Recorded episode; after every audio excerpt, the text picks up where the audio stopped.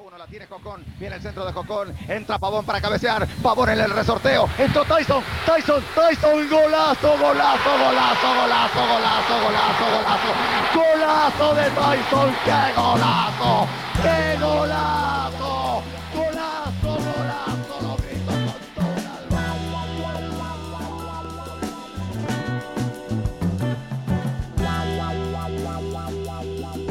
Welcome to the kickoff of Weird Transfers, the series that dives deep into the strange and wonderful from the world of football. On this episode, we head to Wearside and examine the transfer of Milton Núñez, who is affectionately known as Tyson. Did Sunderland buy Milton by mistaking him with another teammate?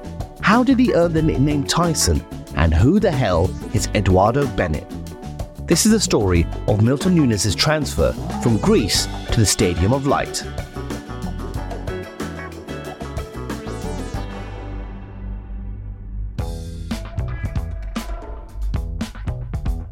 Milton Nunez was born on October 31st, 1972.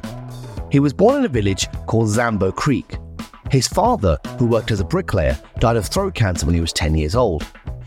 With four siblings, Nunez was forced to grow up quickly and spent his early years selling coconut bread made by his mother to help make ends meet. At a young age, Milton was a promising footballer. It wasn't until his early 20s that Milton began his professional career, turning out for Real España in Honduras in 1994. After a couple of seasons, he attracted attention from Comunicaciones in Guatemala. There he would score 20 goals in 58 appearances. Then came his big breakthrough. Nacional in Uruguay signed Milton in 1999.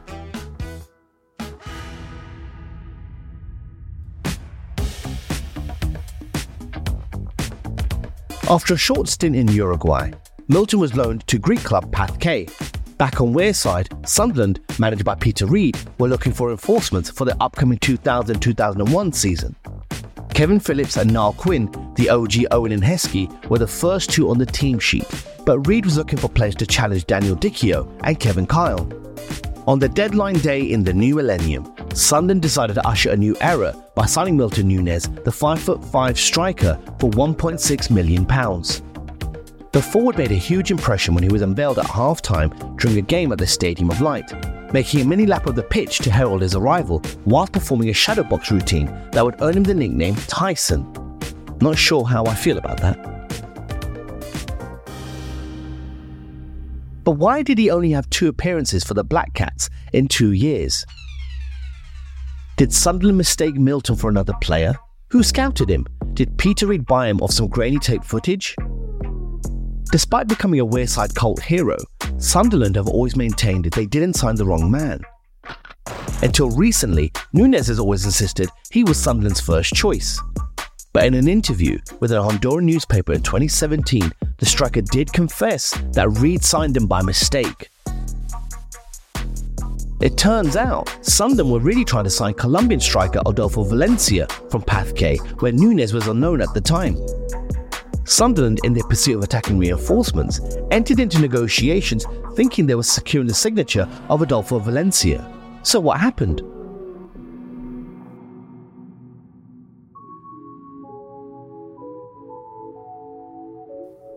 According to Milton, Peter Reid had been looking for Valencia, but Summer had seen a tape of his Honduran teammate, Eduardo Bennett, and everyone got mixed up.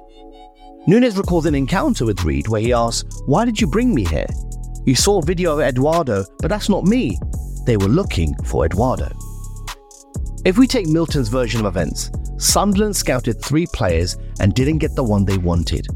There was the case settled out of court where Sunderland claimed they were duped by Núñez' agent on the player's registration.